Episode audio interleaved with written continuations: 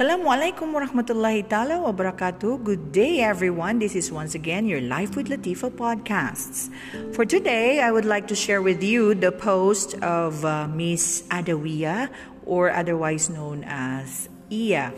In her post, in one of her uh, previous posts in sometime I mean in those years some time ago I think it was in 2015 she posted that you can give up your own choices if your love for Allah subhanahu wa ta'ala is greater.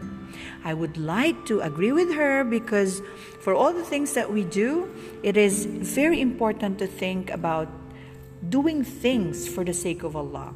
Because when you do things for the sake of Allah, you don't feel tired, you don't feel uh, uneasy, and uh, you feel contented. So with that, mga pagariya, Good day. This is again your Life with Latifa's podcasts. Good day.